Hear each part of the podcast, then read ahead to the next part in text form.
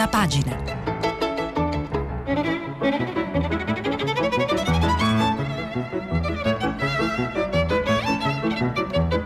Questa settimana i giornali sono letti e commentati da Mario Ricciardi, direttore della rivista Il Mulino.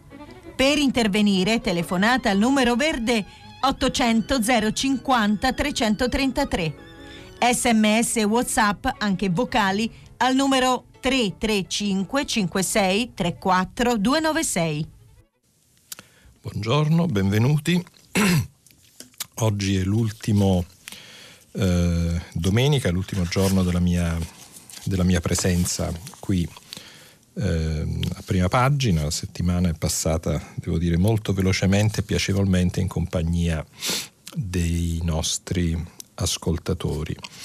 Allora, la rassegna di oggi, eh, come quella dei giorni precedenti, è condizionata dai, diciamo, dai grandi eventi che ci troviamo a vivere e dalle conseguenze che questi eventi eh, hanno in diversi aspetti delle nostre società. Quindi c'è, come sempre, in primo piano la, la pandemia, mm, tutti gli sforzi che si stanno compiendo per combatterla da vari punti di vista. Adesso vedremo alcuni profili che riguardano la ricerca, riguardano i vaccini. Eh, si annunciano tra l'altro novità importanti, oggi ne parlano diversi giornali, perché il governo Draghi ha mm, messo mano al piano vaccinale che dovrebbe essere ehm, diciamo così, rafforzato e reso più efficace con un ruolo della protezione civile.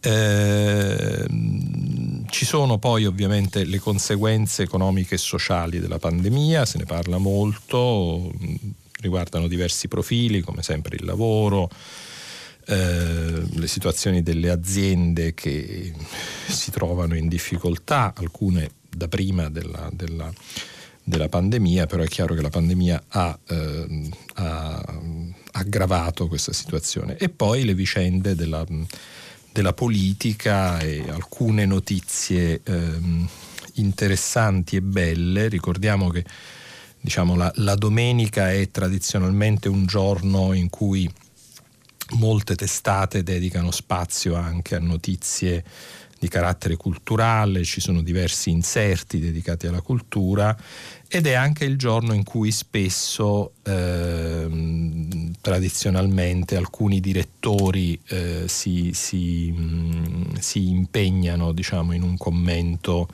di più ampio respiro, quindi anche una giornata spesso di editoriali o di commenti interessanti. Allora partiamo innanzitutto dalle notizie relative al virus, alla lotta al virus. Il primo pezzo che vorrei segnalarvi oggi è un pezzo che trovate sul Fatto Quotidiano. C'è una eh, apertura in prima, il pezzo poi continua in terza pagina ed è un pezzo di Laura Margottini. Laura Margottini è una giornalista specializzata, diciamo, in notizie che hanno a che fare con la ricerca, la scienza, si occupa appunto di divulgazione scientifica e il tema su cui ci informa in questo pezzo è quello della caccia alle varianti.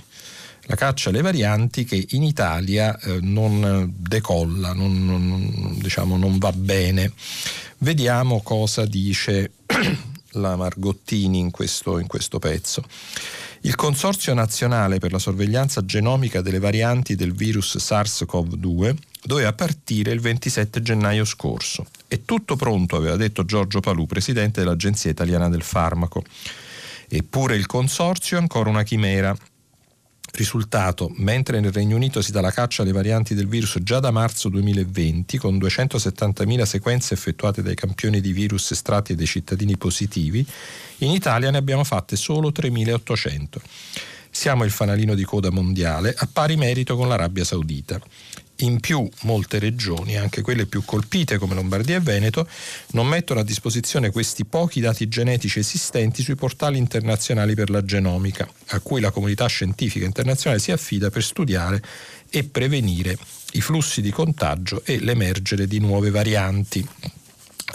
Nel pezzo che è molto lungo Laura Margottini ci eh, informa anche che c'è chiaramente a suo avviso un problema di coordinamento tra le regioni eh, che ovviamente per via delle loro competenze sulla sanità sono in prima linea nella lotta alla, alla pandemia e le università, in particolar modo le università pubbliche, che avrebbero alcune delle competenze e delle dotazioni tecnologiche per dare una mano diciamo, molto, ehm, in modo molto efficace a questa caccia alle varianti, ma apparentemente non vengono coinvolte.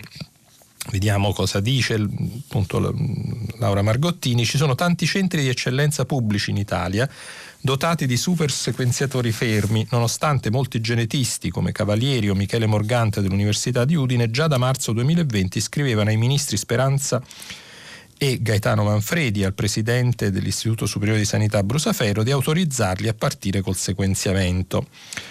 Eh, mentre i supersequenziatori da un milione di euro dei, nei dipartimenti di ricerca dell'università pubblica sono fermi, dall'altro lato eh, eh, ci sono le regioni che stanno pensando ad acquisti importanti a bandi per soggetti privati. Insomma, le università avrebbero la, la tecnologia, il know-how per utilizzarla, eh, le regioni no, però eh, non, non, si riesce a far lavorare insieme queste due, queste due eh, realtà. E questo, secondo eh, appunto quello che ci dice Laura Margottini eh, è la causa principale per cui procediamo così lentamente nel lavoro ehm, di eh, mappatura diciamo così, delle varianti che circolano in Italia. Eh, continuando un po' su questo tema diciamo, della, della lotta alla, alla pandemia, in particolar modo diciamo, in questo caso la campagna vaccinale, eh, vi segnalo un pezzo pubblicato dal mattino, quotidiano napoletano, anche qui c'è un'anticipazione in prima e poi il pezzo continua a pagina 4.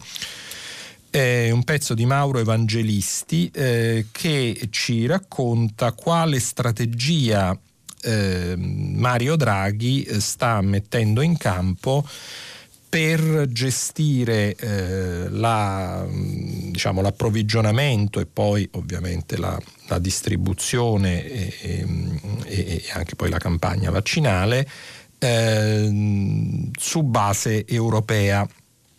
Il pressing del Premier Mario Draghi perché l'Unione Europea aumenti le dosi di vaccini a disposizione dei vari dei vari membri, questo è il, dei vari Paesi membri, questo è il, il tema di questo articolo. E questo pressing si sta manifestando seguendo varie strade, scrive Evangelisti. Bisogna incrementare gli stabilimenti che producono i vaccini, è necessario ottenere il rispetto dei contratti firmati dalle case farmaceutiche, infine, e questo potrebbe essere uno sviluppo importante, si devono snellire le procedure burocratiche. Non a caso a Bruxelles si è parlato di dotare l'EMA, l'Agenzia del Farmaco Europeo, dello strumento dell'autorizzazione di emergenza. Ehm, l'articolo ci, ci, descrive un po' come si stanno muovendo eh, diversi paesi europei, le, le, discussioni che ci sono anche in Italia, per esempio relativamente al fatto che si potrebbe ehm, utilizzare a, con un'autorizzazione di emergenza anche il vaccino Sputnik, di cui alcuni ricercatori italiani dicono ci sarebbe diciamo, conferma del fatto che si, si, tratta di un vaccino che funziona, eh, ma questa, cioè quella di procedere in, su, diciamo, attraverso una via nazionale, diciamo, di muoversi eh, autonomamente, non è la strada eh, che eh, ha intenzione di seguire il, il, il governo. Eh, l'obiettivo finale è quello di accelerare le vaccinazioni, ma senza uno strappo con l'Europa, che sarebbe rappresentato da un'autorizzazione esclusivamente italiana per lo Sputnik. La formula a cui fa riferimento il governo è sì quella dell'autorizzazione emergenziale di dei vaccini, ma su base europea. EMA, l'Agenzia Europea del Farmaco, fino ad oggi è arrivata regolarmente dopo le agenzie americane e britanniche. È accaduto per eh, Pfizer, per Moderna, per AstraZeneca e sta succedendo di nuovo eh, per Johnson Johnson che ha ottenuto il parere favorevole della FDA, l'agenzia americana, ma in Europa sarà sbloccato tra due settimane. Bisogna ricordare, ci dice Mauro Evangelisti sul mattino, che i controlli di EMA sono più rigorosi, ma lo strumento autorizzativo è meno agile. Insomma, in sintesi, il, la strategia di Draghi di cui parla questo articolo sarebbe che il governo vuole accelerare il più possibile, però non vuole forzare eh, eh, l'Unione, quindi la, la soluzione va trovata a livello dell'Unione Europea. Su questo tema oggi ehm, il Sole 24 ore pubblica un commento di Sergio Fabbrini. Eh, Sergio Fabbrini è uno scienziato della politica italiano, uno studioso molto noto e autorevole che si occupa diciamo, da tempo dell'Unione Europea e eh, diciamo, delle, dello, dello, studio di quelle che sono le, le, le difficoltà che il processo di unificazione europeo eh, ha affrontato in questi anni, ha scritto diversi libri su questo tema e eh, da tempo eh, ogni domenica eh, scrive appunto un commento su, prevalentemente sui temi europei per il Sole 24 ore. Il eh, commento di oggi che troviamo anche in questo caso, apertura in prima e poi il pezzo continua a pagina 13, eh, ha come titolo Il dilemma su come affrontare la pandemia. Vediamo cosa consiste questo dilemma. Fabrini chiarisce, diciamo, approfondisce alcuni dei profili che sono toccati ehm, nel pezzo che abbiamo segnalato precedentemente relativi all'approvvigionamento dei vaccini, la strada nazionale, la strada europea e così via. La pandemia ha messo in discussione le policies esistenti per affrontarla. La sua scala ha reso evanescenti le frontiere nazionali e i sistemi di politica sanitaria ad esse associati. Eh, Fabrini ci ricorda, l'abbiamo letto nel pezzo precedente, che eh, gli stati hanno avuto, gli stati europei hanno avuto la tentazione di, di, di muoversi da soli sul fronte dei vaccini in una prima fase, però dice Fabrini, il nazionalismo vaccinale non basta per sostenere finanziariamente, industrialmente, scientificamente la ricerca antipandemica, ma basta e avanza per generare rivalità tra i paesi impegnati in quella ricerca. L'Unione Europea è riuscita ad evitare tali rivalità, ma lo ha fatto in modo insufficiente.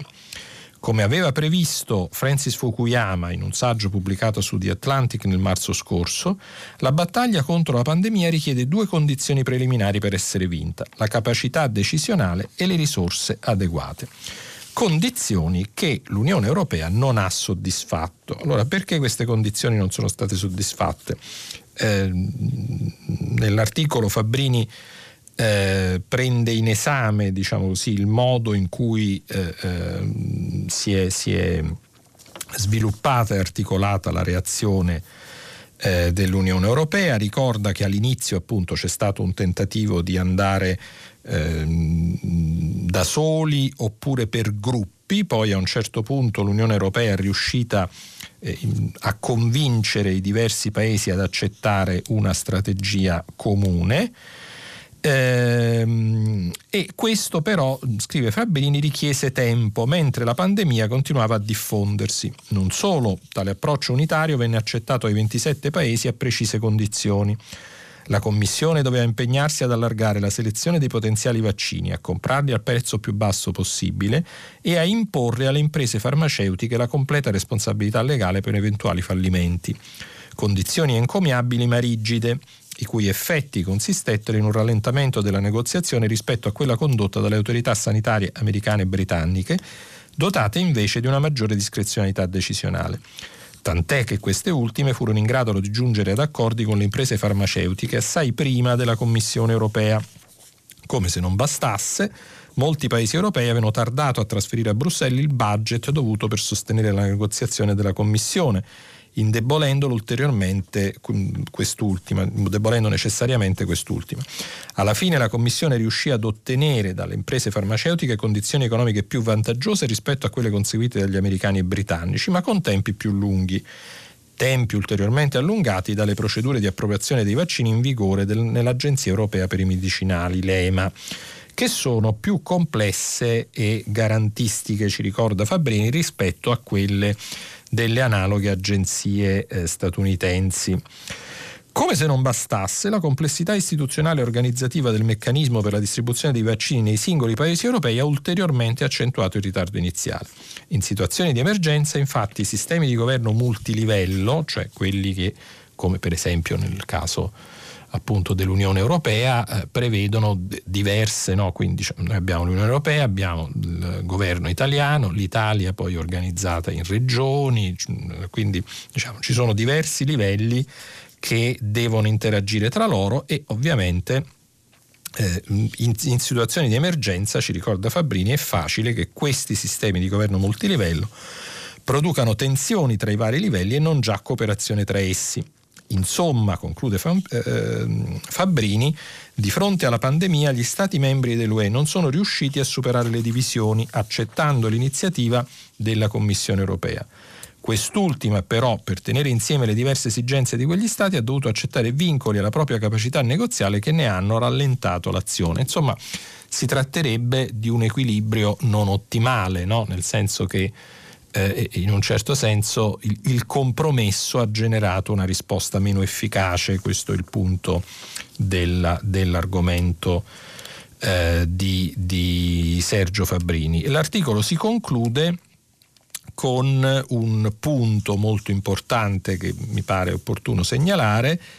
Eh, Fabbrini scrive: I fatti ci dicono che il coordinamento intergovernativo è necessario ma non è sufficiente. Quindi la strategia che è stata utilizzata è una strategia necessaria per combattere il virus, ma non è sufficiente.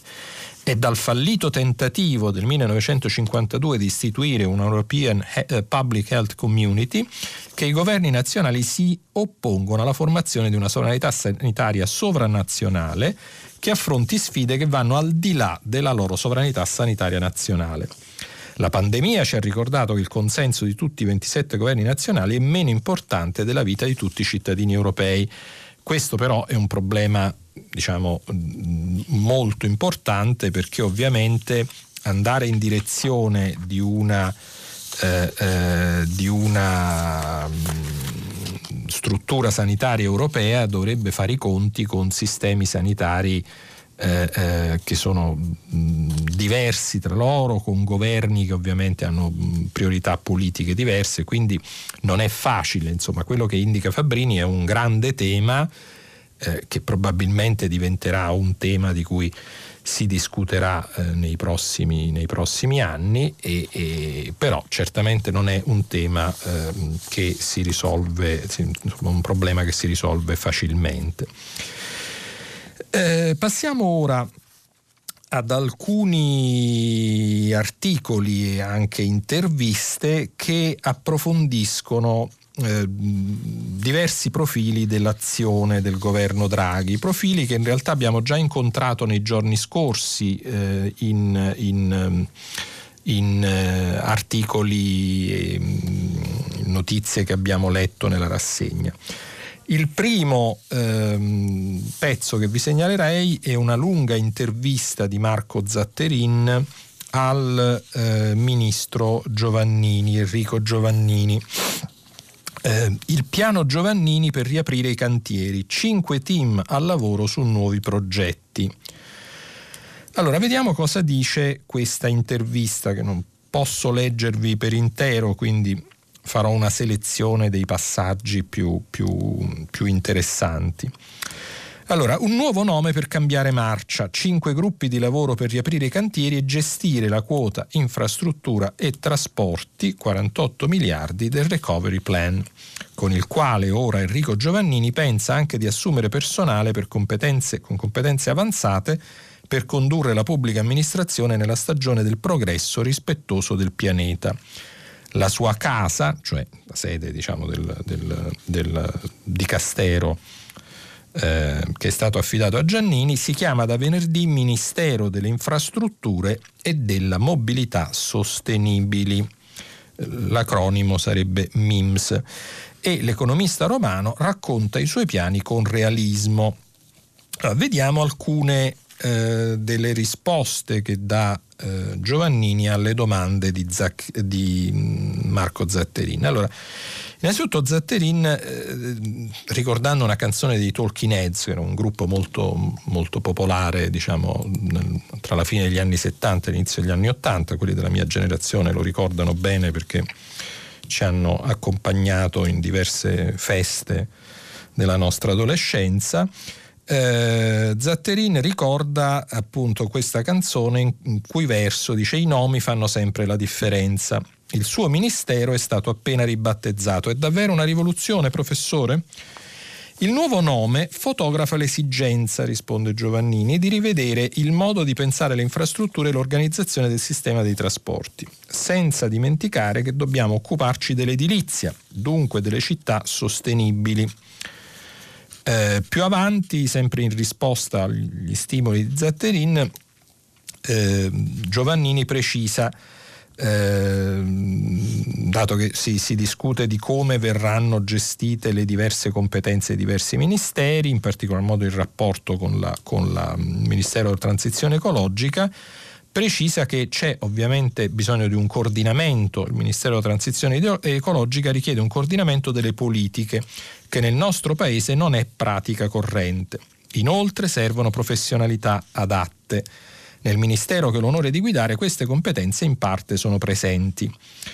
E I temi di cui eh, ci si occuperà in questo Ministero sono quello dei cambiamenti climatici con il relativo adeguamento dei sistemi infrastrutturali di trasporto che avrà certamente implicazioni cruciali. Eh, più avanti nell'intervista si parla di una cosa, l'abbiamo già menzionata, cioè della possibilità di assumere nuovo personale con competenze specifiche. Eh, Zatterin chiede al ministro ma assumerete col recovery? La risposta è saranno assunzioni limitate, mirate su temi innovativi, ma lo stesso approccio andrebbe applicato anche alle assunzioni a tempo indeterminato per tutte le pubbliche amministrazioni, compreso questo Ministero. Poiché 500.000 dipendenti pubblici andranno in pensione nel breve e medio termine, abbiamo l'occasione per cambiare le competenze e le stesse procedure concorsuali. Il nostro sistema ha bisogno di figure professionali con specializzazioni nuove.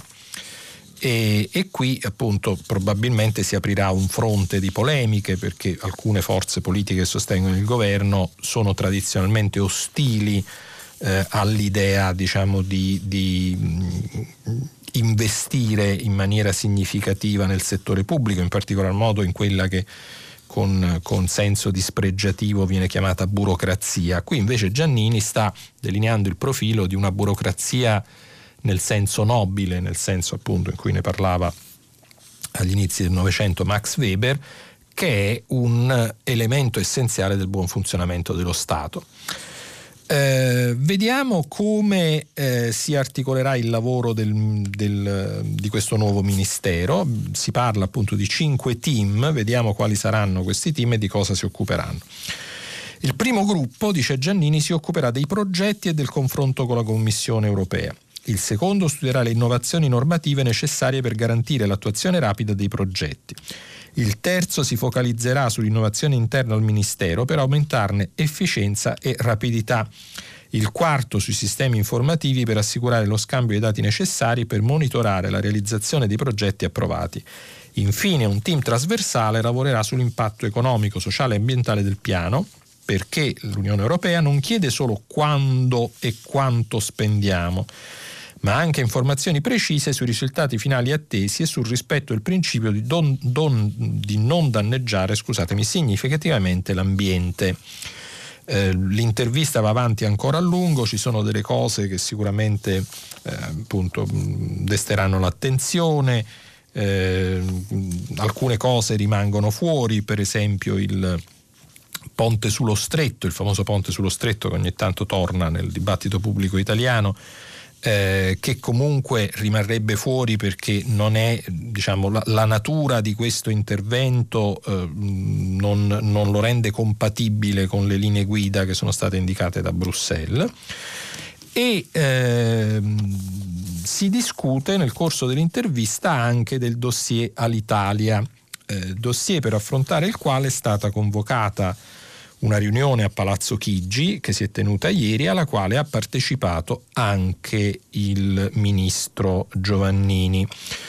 Eh, di cosa sarebbe stato deciso, diciamo, degli orientamenti del governo ehm, definiti nel corso di questa riunione, ci informa Alessandro Banfo su Il Tempo in un breve pezzo, molto, però molto, molto mh, preciso, informativo, che troviamo a pagina 9. Vediamo cosa dice Alessandro Banfo, cosa scrive Alessandro Banfo. Al termine di questo, di questo, vertice, bocche cucite e poche indiscrezioni, se non un piccolo spunto confermato da fonti governative. Sarebbe imminente una proposta nel segno della discontinuità. Quale sarebbe questa proposta? Allora, l'intenzione dell'esecutivo sarebbe quella di confermare la base del progetto di vettore nazionale vidimata dal governo Conte 2 Serve però un accorgimento decisivo che è stato consigliato al commissario straordinario di Alitalia, Giuseppe Leogrande, e l'idea, considerata ad oggi, eh, come strada percollibile da fonti qualificate è quella di vendere subito a Italia Trasporto Aereo la aviation, cioè mezzo e personale, ovviamente non venderanno il personale, verranno trasmessi i contratti, per permettere alla nuova compagnia di partire in primavera. Solo in seguito invece si potrebbe procedere con l'affitto degli altri asset, handling e manutenzione, cioè la parte di, di, appunto di ehm, potremmo dire di gestione, di handling credo sia la parte che riguarda mm, la, il trasporto immagino di merci e di bagagli aerei, credo. Eh, per poi cederli a gara in un terzo eh, tempo, come chiesto da Bruxelles.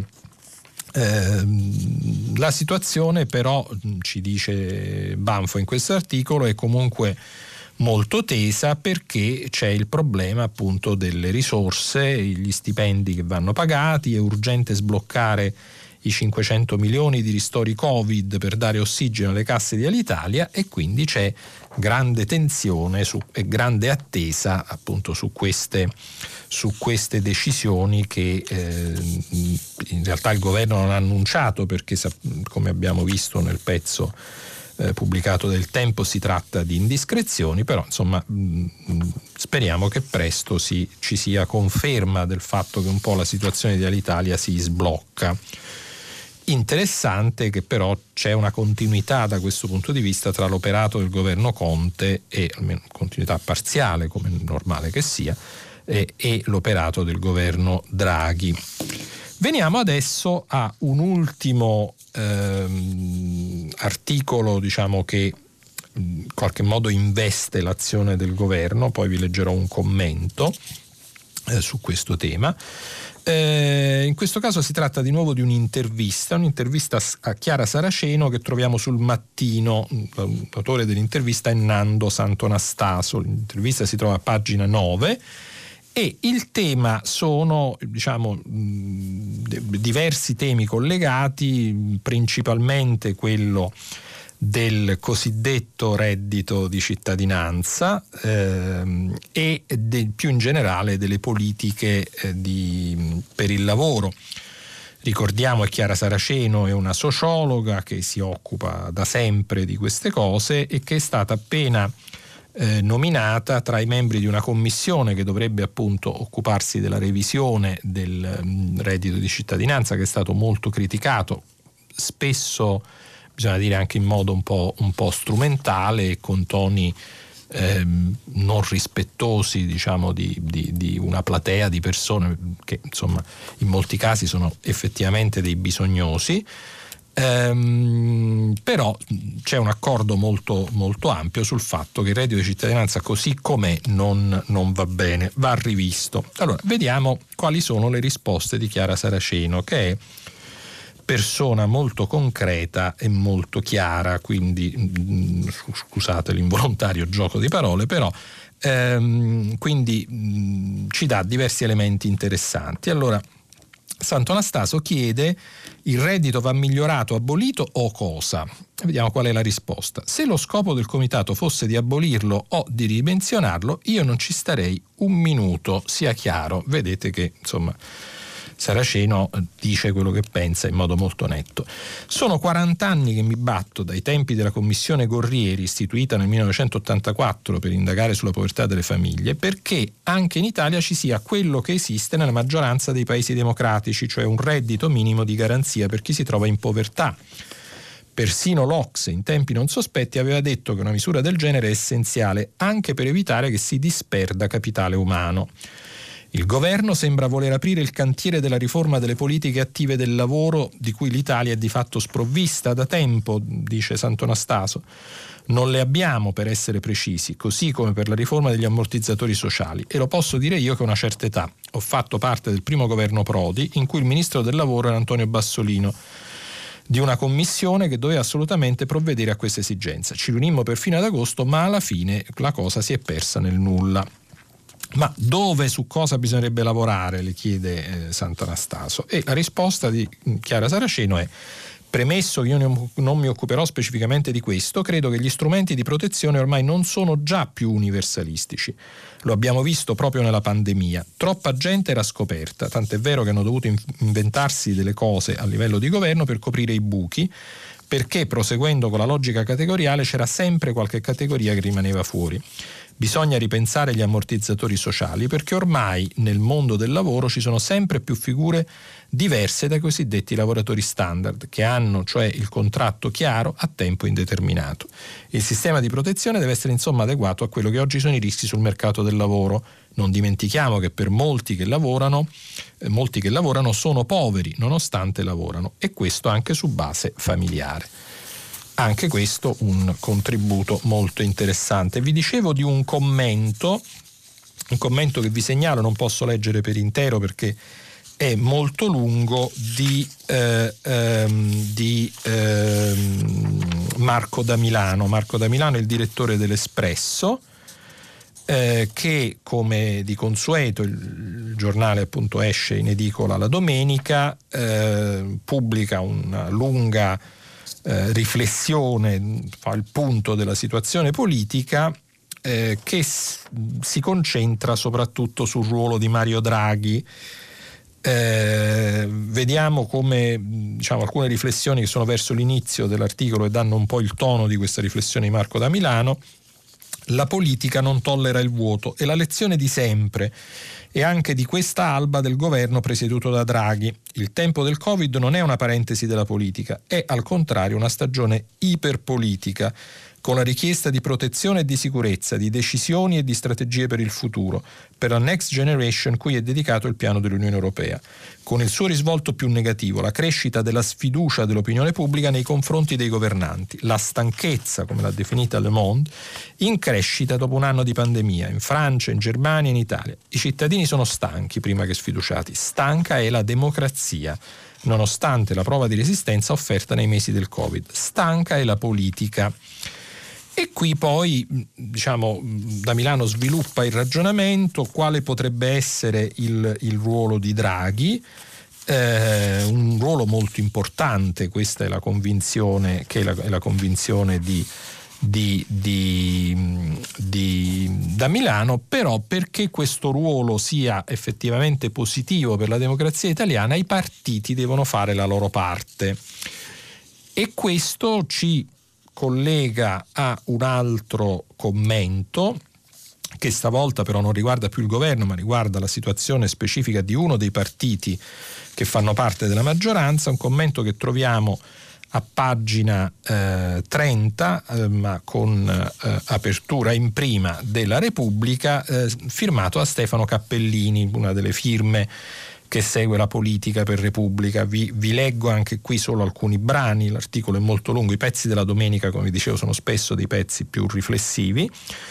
PD, una ricetta per la rinascita. Il segretario del Partito Democratico, apre Cappellini, è uno dei mestieri più precari del paese, poi ci fa una rassegna diciamo, di varie eh, eh, vicende sfortunate di diversi segretari del, del PD e poi commenta il PD, nato con l'ambizione di rendere stabile il bipolarismo italiano, è insomma un organismo di formidabile instabilità e a questo punto è difficile credere che il problema sia solo responsabilità del segretario di turno. Più passano gli anni e più si fa fatica a capire quale sia l'identità reale di questo partito. Liquido americano con Veltroni, laburista e frontista con Bersani, liberista e post-ideologico con Renzi, ambientalista e contiano con Zingaretti. Troppe svolte e troppo repentine per pensare che dietro l'insegna del momento ci sia una visione condivisa e partecipata. Dunque, eh, una concretezza di azione e di programma. L'unica costante è la straordinaria affidabilità istituzionale, perché effettivamente il PD sembra un partito perennemente alle prese con una crisi di identità, però eh, in, in, un certo senso eh, ingrediente indispensabile di qualunque eh, eh, soluzione per il governo del paese, almeno diciamo, di, di molte delle soluzioni che si sono prospettate in questi anni. Eh, Cappellini va avanti indicando eh, come un passaggio necessario per sciogliere questi dilemmi un congresso congresso che dovrebbe servire per rispondere alle domande inevase dalla fondazione. A chi parla il PD, a qua, quali interessi aspira a rappresentare, eh, quali culture politiche fa proprio o intende rilanciare o fondare. Serve un profilo, secondo eh, Cappellini, riformista, compiuto e credibile e radicale dove occorre. Il PD è nato come partito della crescita in anni in cui la crescita era quasi scontata e non importava poi molto farne la radiografia. Per questo, appena la crisi ha cominciato a mordere, proprio mentre il PD veniva alla luce, ha perso subito la bussola. Oggi la sfida è reinventare la crescita e costruirne una su basi più eque. Ehm, sempre diciamo, legato in qualche modo alla politica eh, è un pezzo che vi segnalo sulla prima pagina del domani. Eh, anche qui eh, si, si, misura diciamo, con il tema il direttore, in questo caso Stefano Feltri. Eh, il contesto è quello diciamo, delle polemiche, tutta la prima pagina è dedicata a questo eh, sul ruolo eh, di eh, alcuni mm, leader politici ehm, che insomma sembrano avere eh, relazioni non sempre ehm, accettabili diciamo, dal punto di vista di una democrazia ben funzionante eh, con aziende o comunque con interessi economici che potrebbero mettere in una situazione di, di conflitto di interessi. Ieri Matteo Renzi, eh, seguendo un po' l'esempio eh, di, di, del, del, del, Narciso che noi ricordiamo appunto da Ovidio, si è eh, fatto mh, le domande che molti dicevano avrebbe dovuto, a cui dovrebbe avuto rispondere, se le fatte da solo e ha dato anche le risposte e viene criticato oggi con vari accenti su diversi giornali, però Stefano Feltri si concentra su un altro caso, il caso di Marco Minniti, passato direttamente dal Parlamento a Leonardo. Qui il tema in realtà poi del pezzo di Feltri non è la vicenda personale di Minniti, ma è un tema istituzionale molto importante. Vediamo cosa dice Feltri. Perché nessuno si scandalizza tra Parlamento e partiti se Matteo Renzi lavora per migliorare l'immagine del principe saudita Mohammed bin Salman, accusato da Stati Uniti e ONU di essere il mandante dello smembramento del giornalista Jamal Khashoggi? Perché nel rapporto tra politica e affari è caduto ogni limite. I 5 Stelle hanno imposto il tema della casta, convinti che conquistare una poltrona fosse il punto di arrivo di una carriera, la garanzia di uno stipendio alto e di privilegi. Ma dai tempi del Vaffa le cose sono cambiate. Ora un passaggio in Parlamento al governo è una fase transitoria per accumulare relazioni e informazioni che poi verranno ben remunerate nel settore pubblico. Ecco, questo è il punto perfettamente fotografato da Stefano Feltri. Cioè non sono le vicende delle persone che peraltro in questo momento si muovono in un vuoto legale in, in larga misura. Tra l'altro Minniti correttamente si è dimesso dal Parlamento. Ehm, vediamo la conclusione rapidamente del prezzo di Feltri. Benjamin Egerod, un economista dell'Università di Copenaghen, ha studiato come le prospettive di lavoro nel settore privato influenzano i comportamenti dei senatori degli Stati Uniti. Quelli a fine mandato che si preparano alla pensione votano in modo più estremo della media, cioè a favore di proposte più radicali. Quelli che andranno a fare i lobbisti negli ultimi anni di mandato si spostano a sostenere delle politiche pro business a favore delle aziende. Negli Stati Uniti però le corporation non possono assumere senatori e deputati ancora in carica, aspettano almeno la fine del mandato In Italia invece è tutto lecito e legale. Come stupistene, visto che la legge in materia l'ha fatto nel 2004 il campione del conflitto di interessi Silvio Berlusconi. Eh, in effetti, insomma, è un po' come affidare eh, la gestione dei vigili urbani a un piromane. Ehm, una notizia eh, che volevo segnalarvi in, chiusura eh, è una notizia molto bella, interessante che troviamo sul messaggero, quella di un ritrovamento di un, di un carro eh, in condizioni quasi, quasi diciamo, Ehm, non perfette, però insomma largamente conservato. Questo è inusuale ed è una notizia che ha molto eccitato il, l'ambiente diciamo, delle persone che si occupano di archeologia ma vorrei chiudere su eh, due temi eh, che riguardano eh, anche questi ehm, diciamo, questioni istituzionali di largo respiro il primo segnalato in un editoriale dell'Avvenire di Francesco Gesualdi ehm, che riguarda una legge, ehm, diciamo una legislazione europea che obbliga gli importatori di metalli con provenienza estrattiva da zone segnalate segnate da guerre o da altri tipi di conflitti e di rischi a vigilare sulle filiere di approvvigionamento in modo da escludere qualsiasi connessione con i signori della guerra. Questa legislazione europea sta per entrare in vigore anche in Italia e questo è un fatto molto importante anche perché nei giorni scorsi eh, abbiamo, abbiamo, assistito appunto a questa tragica vicenda della morte del nostro ambasciatore in Africa in un paese che è proprio segnato da questi conflitti ehm, molto, molto, molto violenti proprio sulla, sulla, sulle risorse, appunto. Quindi che si faccia una legge che mm, in qualche modo interviene su questo tema è una cosa molto buona. Eh, l'altro articolo che volevo segnalarvi è eh, un pezzo di un economista italiano che insegna in Francia, Francesco Saraceno, eh, che ci informa di una iniziativa europea per la tassazione dei giganti del web. Eh, un'iniziativa che si deve alla presidenza portoghese dell'Unione e si tratta, secondo Saraceno, di una norma molto importante perché va a colpire eh, diciamo il, le, le, strategie che eh, i giganti del web utilizzano per eludere la tassazione. Quindi queste nuove norme, se diciamo, venissero eh, applicate e quindi fossero efficaci, potrebbero segnare, secondo Saraceno, una svolta.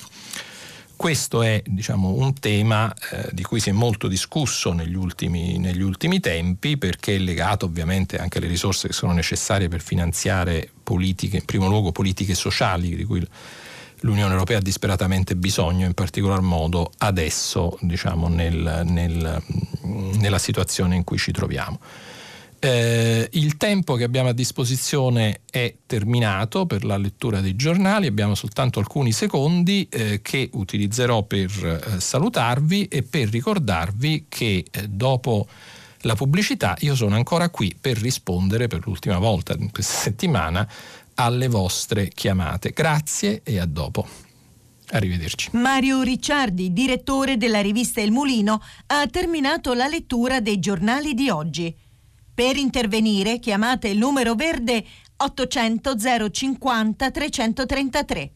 Sms e WhatsApp, anche vocali, al numero 335 56 34 296. Si apre adesso il filo diretto di prima pagina per intervenire e porre domanda a Mario Ricciardi, direttore della rivista Il Mulino, chiamate il numero verde 800 050 333.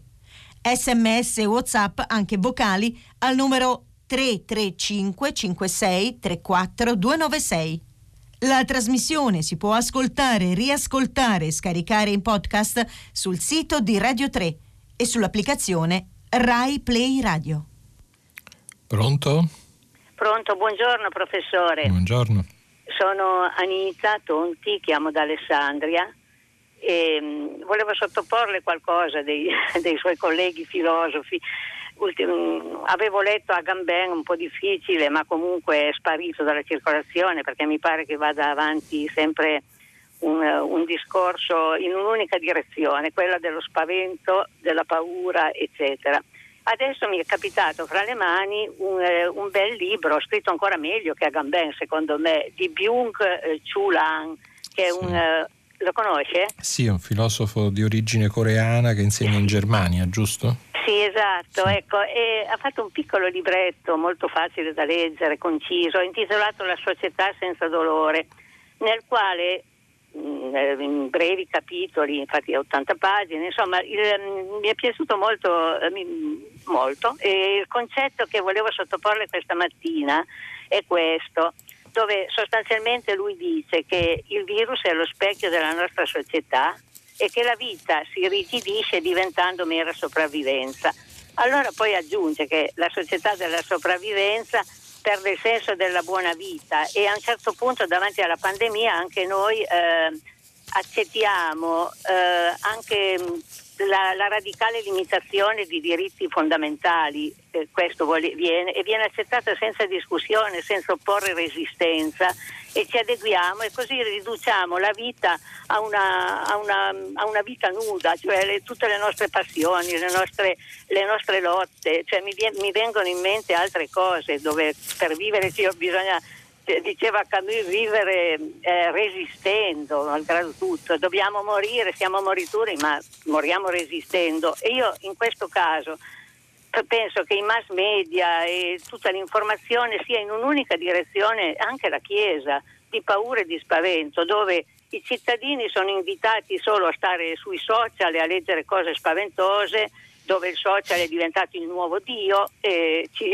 noi sappiamo tutto perché leggiamo i social, quindi siamo già dei sapienti, non abbiamo più bisogno di studiare e, e questo qui ci porta a, diciamo, a, non vivere, a un vivere già da, da morti, se si può dire, ma mh, mm, pare che non si può. Mi dica la, lei qualcosa. La ringrazio, la ringrazio signora. Allora, io eh, non, non, ho ancora letto il libretto di Byung-Chun Lan. Eh, segnalo che per una curiosa coincidenza ne parla Marco da Milano appunto nel suo lungo ehm, editoriale appunto che trovo sulle, sull'Espresso oggi, quindi ehm, credo che troverà interessante il pezzo di da Milano. Sul tema che lei sollevava, allora que- eh, questo è, è, un, è un tema classico eh, si, si, dice normalmente insomma, che almeno dai tempi di Thomas Hobbes, no? che è l'autore che, che eh, in modo più chiaro nell'età moderna individua questo nesso tra sicurezza e eh, concentrazione del potere. No? Lui lega proprio la, la nascita della, della sovranità alla, alla paura, alla, alla eh, fatto che tutti gli esseri umani si sentono esposti al pericolo della sopraffazione, anche più forti, osserva Hobbes, perché poi tutti siamo in, in alcuni momenti vulnerabili, anche l'uomo più forte deve dormire, anche l'uomo più forte può ammalarsi e quindi è esposto all'aggressione da parte degli altri che si possono anche coalizzare contro di lui. Quindi è una situazione veramente eh, diciamo durissima. In realtà Hobbes non si concentrava tanto, anche se il tema è, è, è, affiora nel suo pensiero, c'è un bellissimo saggio di Carlo Ginzburg su questo, non si occupava tanto della questione della sanità, ai tempi di Hobbes peraltro non esisteva una sanità pubblica, eh, quindi non, era, diciamo, non c'era neanche una mh, tematizzazione come tema politico diciamo così, della sanità.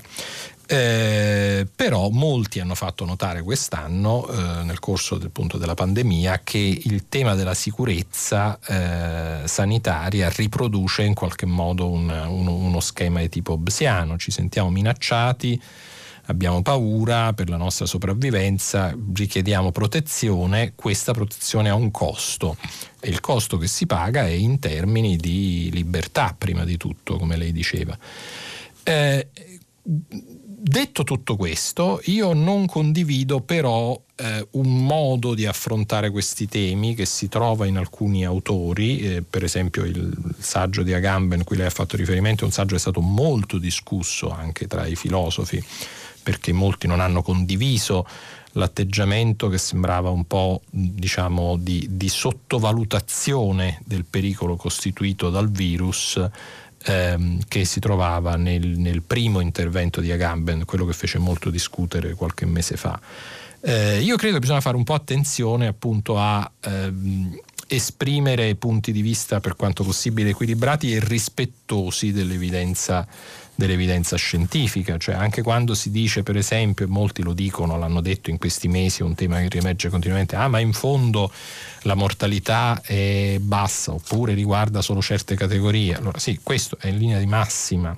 Eh, vero confrontato con eh, altre, diciamo, altri virus e così via. Però eh, ciò che cambia in una pandemia è che eh, la circolazione del virus è tale che comunque stiamo parlando, come abbiamo visto, perché ormai questo è un dato che credo difficilmente si possa negare, stiamo parlando di diverse centinaia di migliaia di morti a livello mondiale, quindi si cominciano a, a, a fare paragoni con i morti provocati da guerre di, un, di, un, di una certa importanza, per cui è importante come dire, essere allerta perché tutte le volte in cui c'è uno scambio tra libertà e protezione c'è sempre la possibilità di perdere qualcosa che non si recupera, però facciamo attenzione di non cadere anche nel, nell'eccesso opposto, cioè di sottovalutare quello che è un pericolo mh, mm, presente, reale e che richiede una risposta unitaria. Nei pezzi di oggi questo emerge in modo molto chiaro, cioè c'è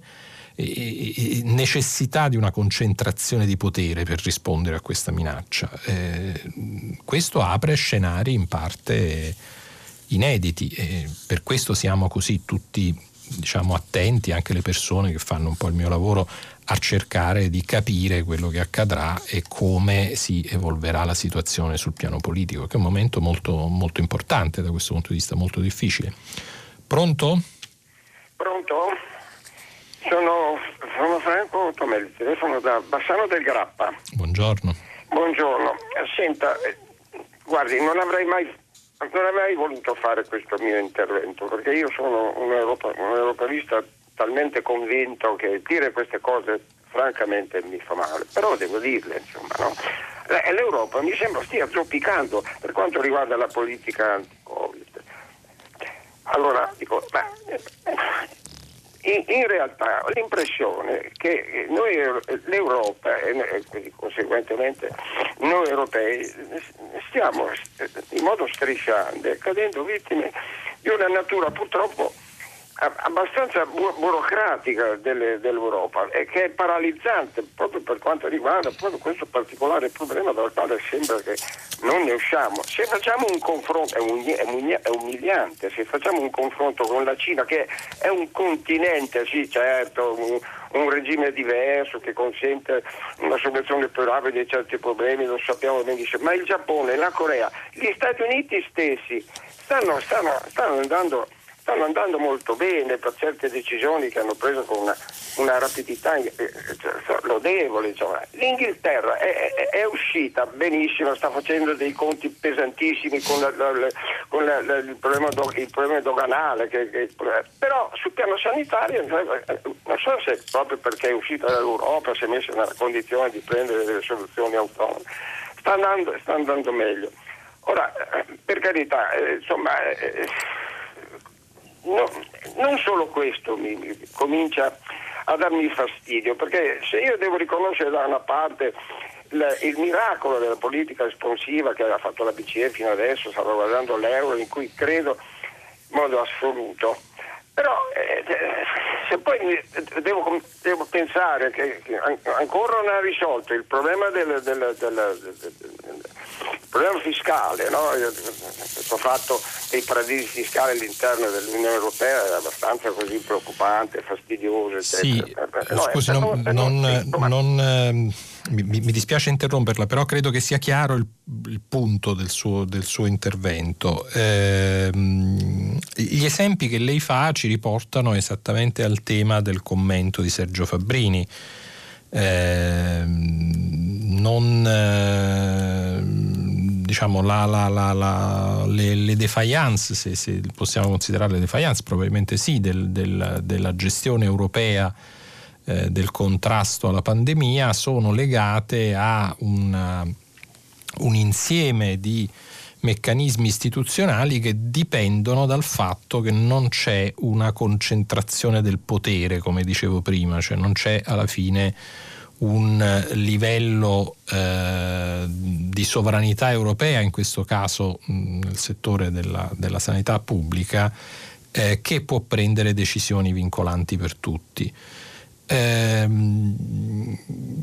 questo tipo di, di, di, capacità di decisione è chiaramente essenziale per reagire in modo efficace. In fondo gli esempi che lei fa lo provano, diciamo, stati che hanno un'estensione territoriale molto grande come gli Stati Uniti, come la Cina, ehm, sono stati per certi versi, oddio, gli Stati Uniti hanno avuto un sacco di problemi finché c'è stato il presidente Trump che aveva un atteggiamento diciamo quasi negazionista nei confronti del virus.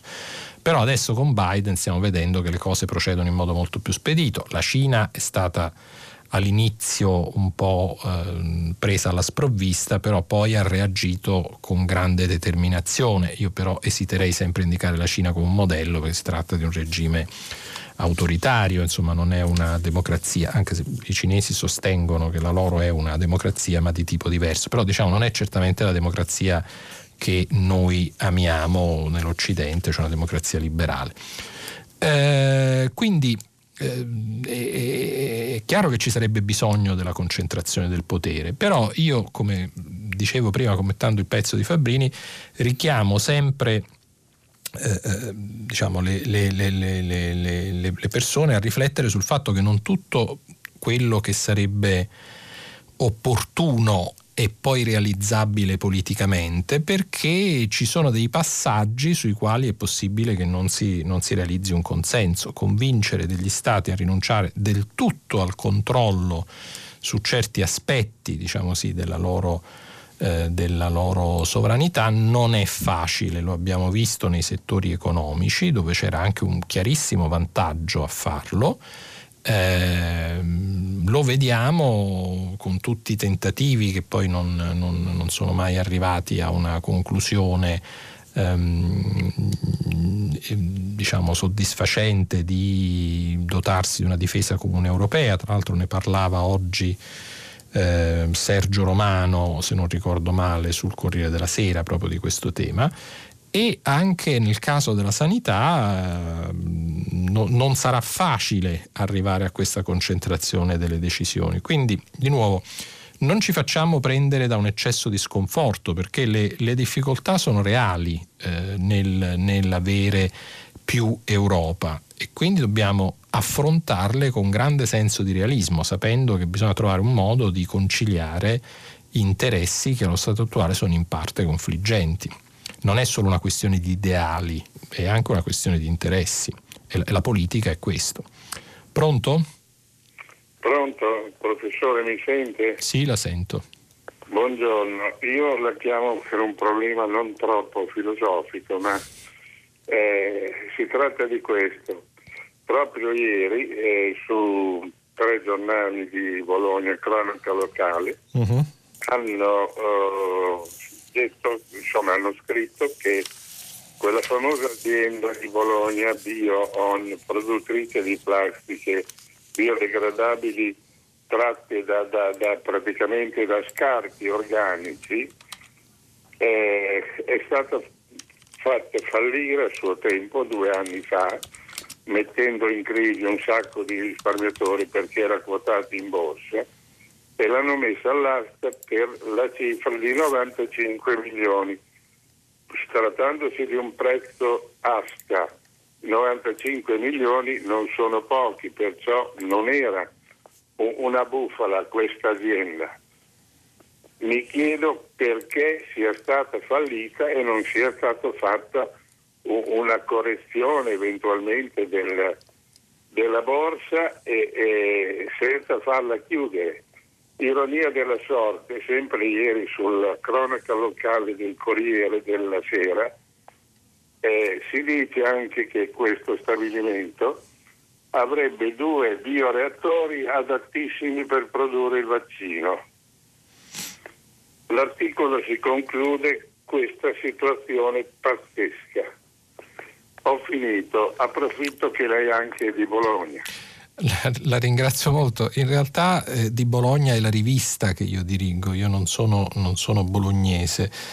E, e, devo confessarle che infatti non, non, non, ero al corrente di questa vicenda, per cui non ho mh, diciamo, eh, riflessioni particolari da condividere con lei. Stavo, mentre lei parlava, guardando le, le pagine della cronaca locale, effettivamente vedo che c'è una, una, una, diciamo una, eh, copertura piuttosto ampia di questo tema, vedo che c'è anche però una, dichiarazione attribuita alla regione, immagino che sia una dichiarazione informale, altrimenti ci sarebbe il nome del, di chi l'ha, l'ha, l'ha, manifestata, si dice che la regione è fiduciosa che si possa arrivare a una soluzione concreta di questa, di questa situazione di crisi, che, che mh, si possa insomma, in qualche modo trovare, mi sembra di capire che ci sono delle ipotesi su compratori, vedo, e circolano i nomi di Eni. Eh, o Novamont, insomma, vediamo che cosa, che cosa succederà. Sono, eh, penso che nei prossimi giorni probabilmente ci saranno notizie più, più precise su questo, su questo, tema. Tra l'altro, prima di passare al prossimo ascoltatore, volevo un attimo mh, mm, dare conferma, prima leggendo il pezzo su Alitalia. Eh, si, si, parlava dell'handling e io ho dato un'interpretazione che si basava essenzialmente sul significato inglese della parola handling che eh, poi ho controllato e vedo che è effettivamente corretta. Insomma, il sito dell'ENAC, cioè l'ente nazionale per l'aviazione civile, spiega che per handling si intende l'insieme dei servizi svolti in aeroporto finalizzati a fornire assistenza a terra a terzi, vettori, utenti di trasporto e o in autoproduzione, self-handling. Quindi credo che abbia a che fare più o meno con appunto la gestione di tutte queste attività di trasporto di persone, ehm, immagino anche i bagagli e così via. Pronto? Sono Eva Pagani da Padova. Buongiorno. E, ehm, Salve, io volevo mm, chiedere informazioni su come è possibile fare delle proposte eh, al nostro nuovo governo per quanto riguarda eh, la riduzione del um, riscaldamento delle nostre città e l'incremento costante dell'utilizzo del suolo e quindi della cementificazione. In particolare sulla possibilità, soprattutto nelle zone industriali, dell'utilizzo di tetti verdi o di pareti verdi verticali per eh, ridurre sia l'impatto delle polveri sottili, eh, il riscaldamento globale delle, delle, zone industriali, l'utilizzo dell'acqua, quindi tutte eh, attività che possono essere svolte senza andare a modificare gli edifici già esistenti e che però sono abbracciate da molte mh, tecnologie anche, anche, innovative e che quindi potrebbero rientrare nei vari piani mh, di proposta per uh, il, diciamo, la parte green che questo governo sembra voler sì. proporre. Insomma.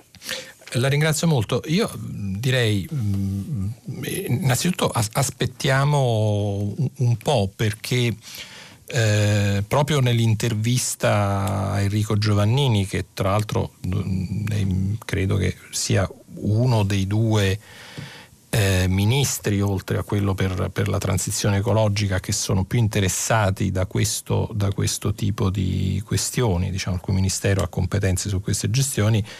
Ehm, c'è una, una, sensibilità molto forte, Giovannini è, da, da, tempo si, si, impegna anche come studioso sui temi della sostenibilità, quindi io mi aspetto che ci saranno delle novità su questi, su questi, su questi temi.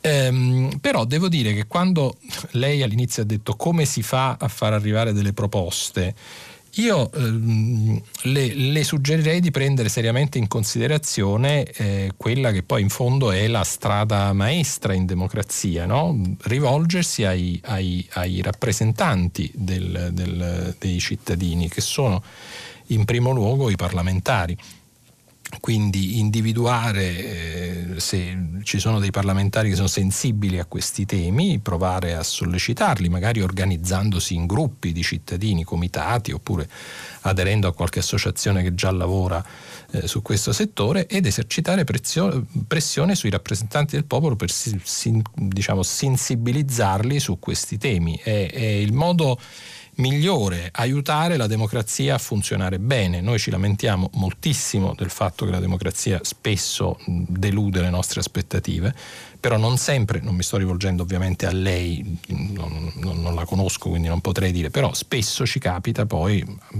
partire da me, eh, ehm, di, di, non fare tutto quello che sarebbe per noi possibile fare per aiutare la democrazia a funzionare meglio. Proviamo ad aiutare la democrazia a funzionare meglio. Pronto? Pronto, buongiorno. buongiorno. Io mi chiamo Annita. Buongiorno. E, mm, pronto, mi sente? Sì, sì, la sento benissimo. Signora. Buongiorno, guardi, io vorrei, vorrei fare il mio intervento. Noi oggi al governo abbiamo solo l'opposizione dei Fratelli d'Italia e mm. giustamente ci lamentiamo un po'. Ma io vorrei parlare dell'omologazione della stampa, perché oggi non abbiamo più, eh, in fondo c'è una concentrazione nelle mani di pochi Torino, Genova, eh, Roma, sono in mano a quella che io da vecchia piemontese chiamo ancora Fiat.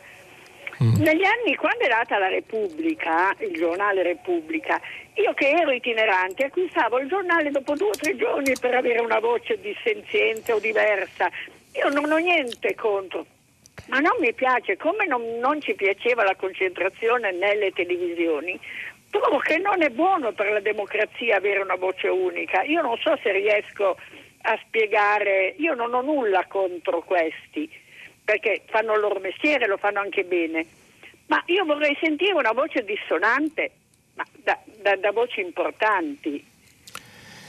Sì, non so se sono riuscita a sì, No, no, no, perfettamente è stata chiarissima. Allora, ehm, effettivamente c'è un problema di questo tipo in Italia che secondo me non riguarda soltanto la, la, la proprietà dei giornali, mm, su cui già ci sarebbe da ragionare e ci sono delle proposte molto interessanti da questo punto di vista. Ehm, ci sono delle, delle, delle discussioni a, a, livello europeo molto, molto, molto interessanti su come si potrebbe aiutare ehm, la stampa a sviluppare nuovi modelli di proprietà che in un certo senso mh, contengano il rischio appunto di una, di una concentrazione eccessiva.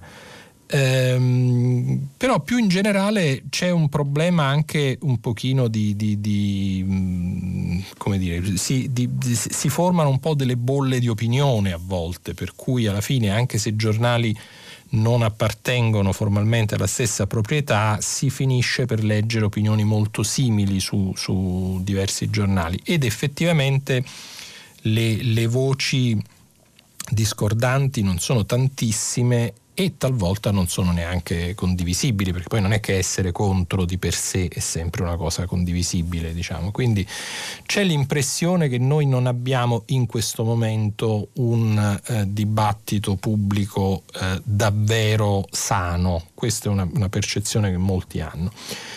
Eh, però ci sono delle realtà interessanti, lei mi dà l'occasione per segnalarne una che in realtà non è un organo di stampa in sé, anche se nasce da un organo di stampa che è il Post, che è un quotidiano che si pubblica soltanto online eh, e che fa diciamo, ottima informazione. Questa settimana mi, mi, dispiace non essere mai riuscito a segnalare un pezzo del Post, non, non, non, non mi è capitato diciamo, nei percorsi di lettura che ho fatto, ma pubblica eccellenti contributi e ce ne sono diversi altri.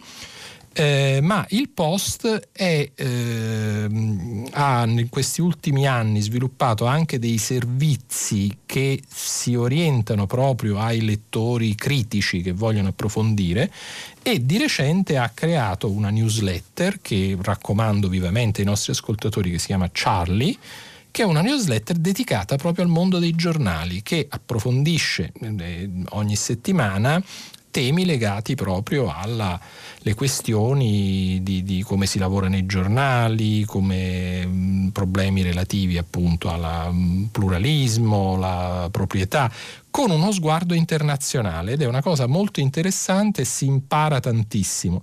L'altra realtà che segnalerei è un sito di, di, di, ottima qualità, che anche in questo caso fatto da italiani, che è in italiano, che si chiama Valigia Blu e che si occupa anch'esso in maniera molto, molto, molto competente di problemi dell'informazione e del giornalismo. Quindi eh, ci sono delle, delle, delle, persone che ragionano su queste cose ed è possibile mh, mm, informarsi, provare a eh, ehm, seguire dei percorsi mh, mm, critici diciamo, sul, sul funzionamento del sistema dell'informazione senza necessariamente appunto cadere un po' nella, nella, nella, eh, nel culto del eh, contrarian a prescindere, che quello insomma non è mai una cosa troppo, troppo eh, saggia.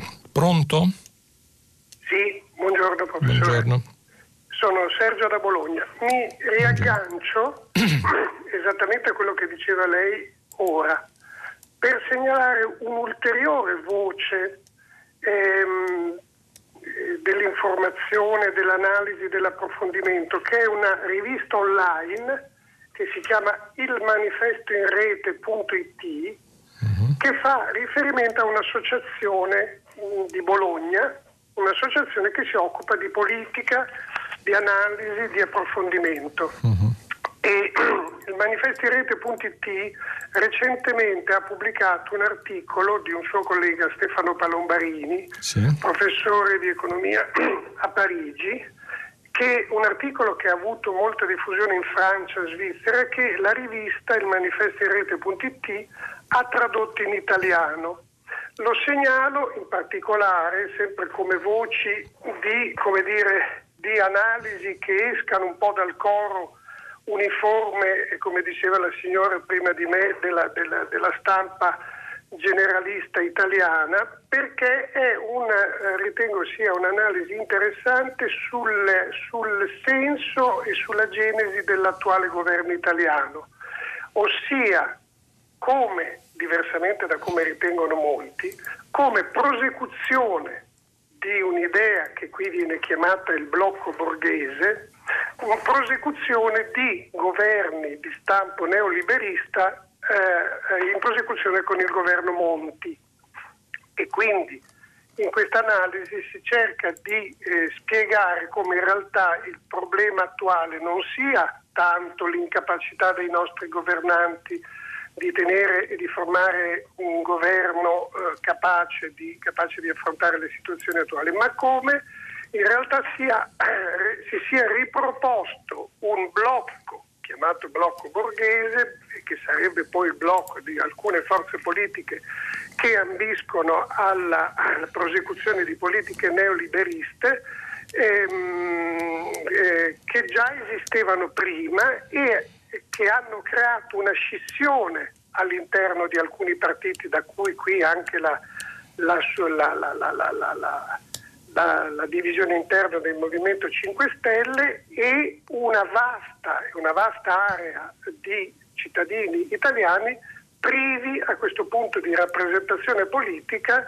nonostante si voglia da molte parti si faccia intendere che si sia di fronte a un governo che in sostanza parte il, il partito di Fratelli sì. d'Italia rappresenta tutti gli italiani. Ho, ho capito, la ringrazio, la ringrazio molto. Eh, due osservazioni. Io non ho letto il saggio a cui lei fa riferimento, quindi non posso diciamo più di tanto entrare nel merito, però il fatto che lei eh, eh, mi, mi, mi, dica che si, si parla appunto di un, di, un, di un blocco borghese un po' mi fa sorridere, nel senso che eh, è, è, un po' difficile ricondurre le varie forze politiche che sostengono questo governo alla nozione di borghesia, almeno così come è stata tradizionalmente intesa, insomma non è, voglio dire, eh, eh, un, un, conto è riconoscere che esistono tutta una serie di conflitti distributivi all'interno della nostra società.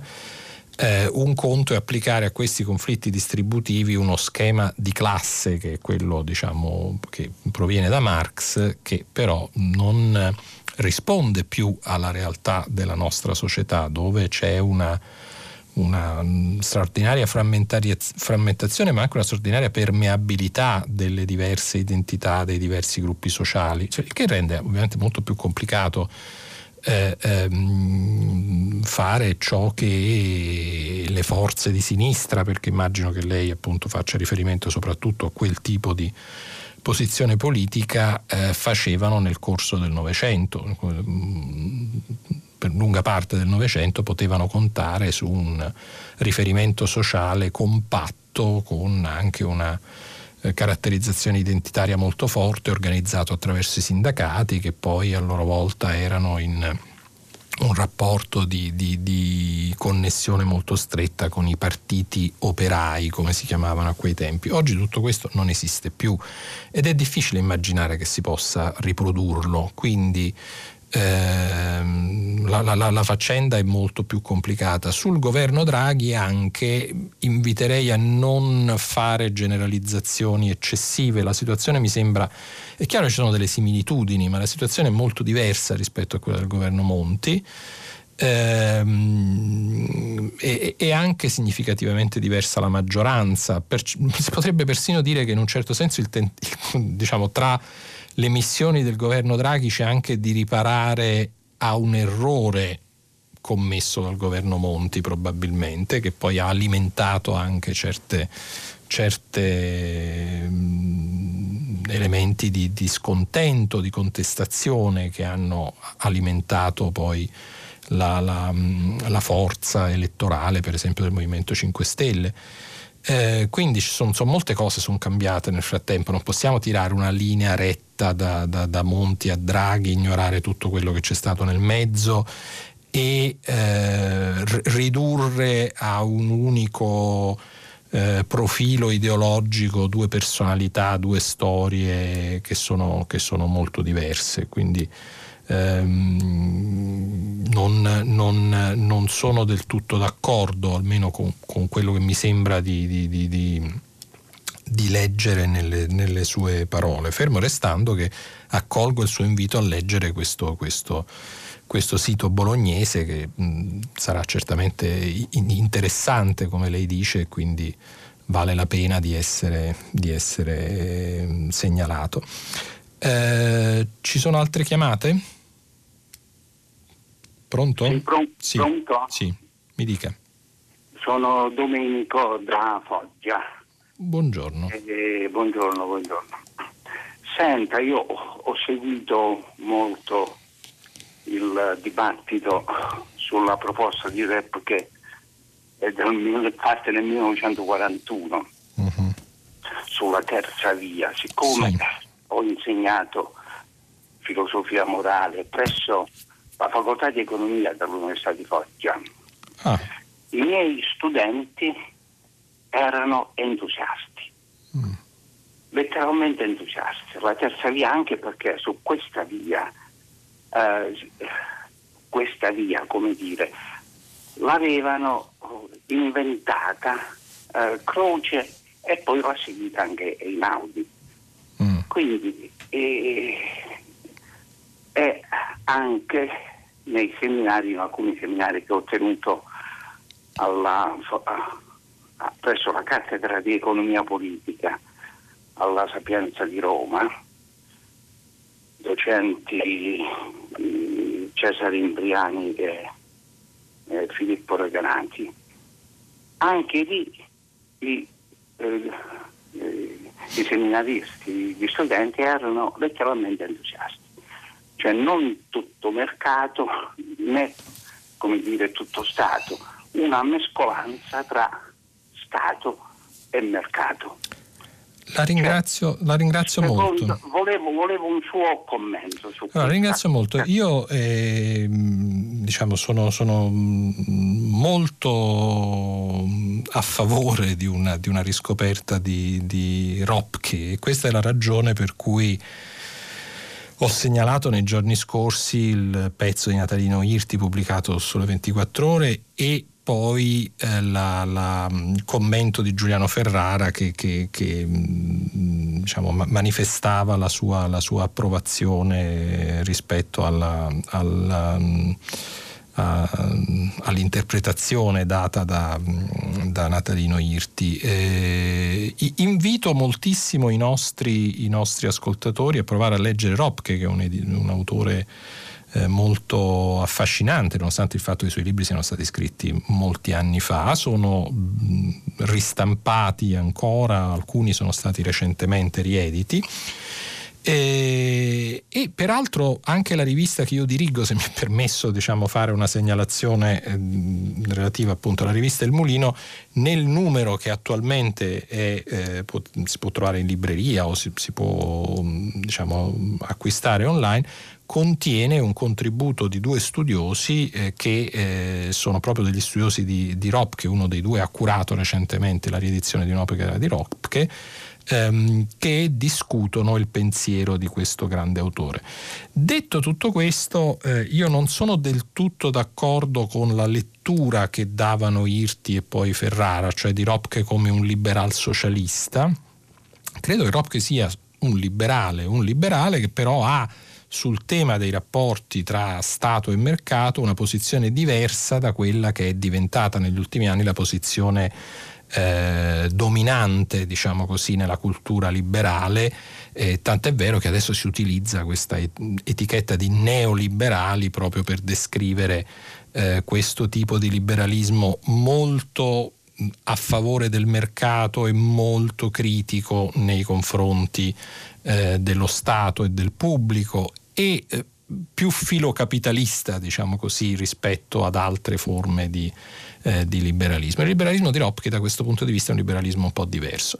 Eh, noi siamo arrivati alla fine del tempo che abbiamo a disposizione per questa, per questa conversazione. Io vi ringrazio, vi saluto, oggi era l'ultimo giorno. Eh, vi ricordo che eh, tra poco potrete ascoltare il giornale radio e riascoltare queste eh, rassegne e le conversazioni che abbiamo avuto sul sito di Rai 3 o sull'app Radio Play, Ra, eh, Rai Play Radio, scusatemi. Um, io vi saluto e vi ricordo che da domani troverete a questi microfoni Beda Romano come conduttore della rassegna di prima pagina. Arrivederci, è stato un piacere.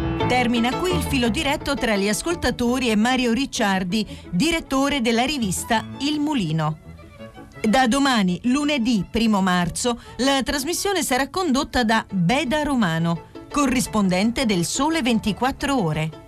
Prima pagina un programma a cura di Cristiana Castellotti. In redazione Maria Chiara Beranec, Natascia Cirqueti, Manuel De Lucia, Cettina Flaccavento, Giulia Nucci. Posta elettronica, prima pagina, chiocciolarai.it. La trasmissione si può ascoltare, riascoltare e scaricare in podcast sul sito di Radio 3 e sull'applicazione Rai Play Radio.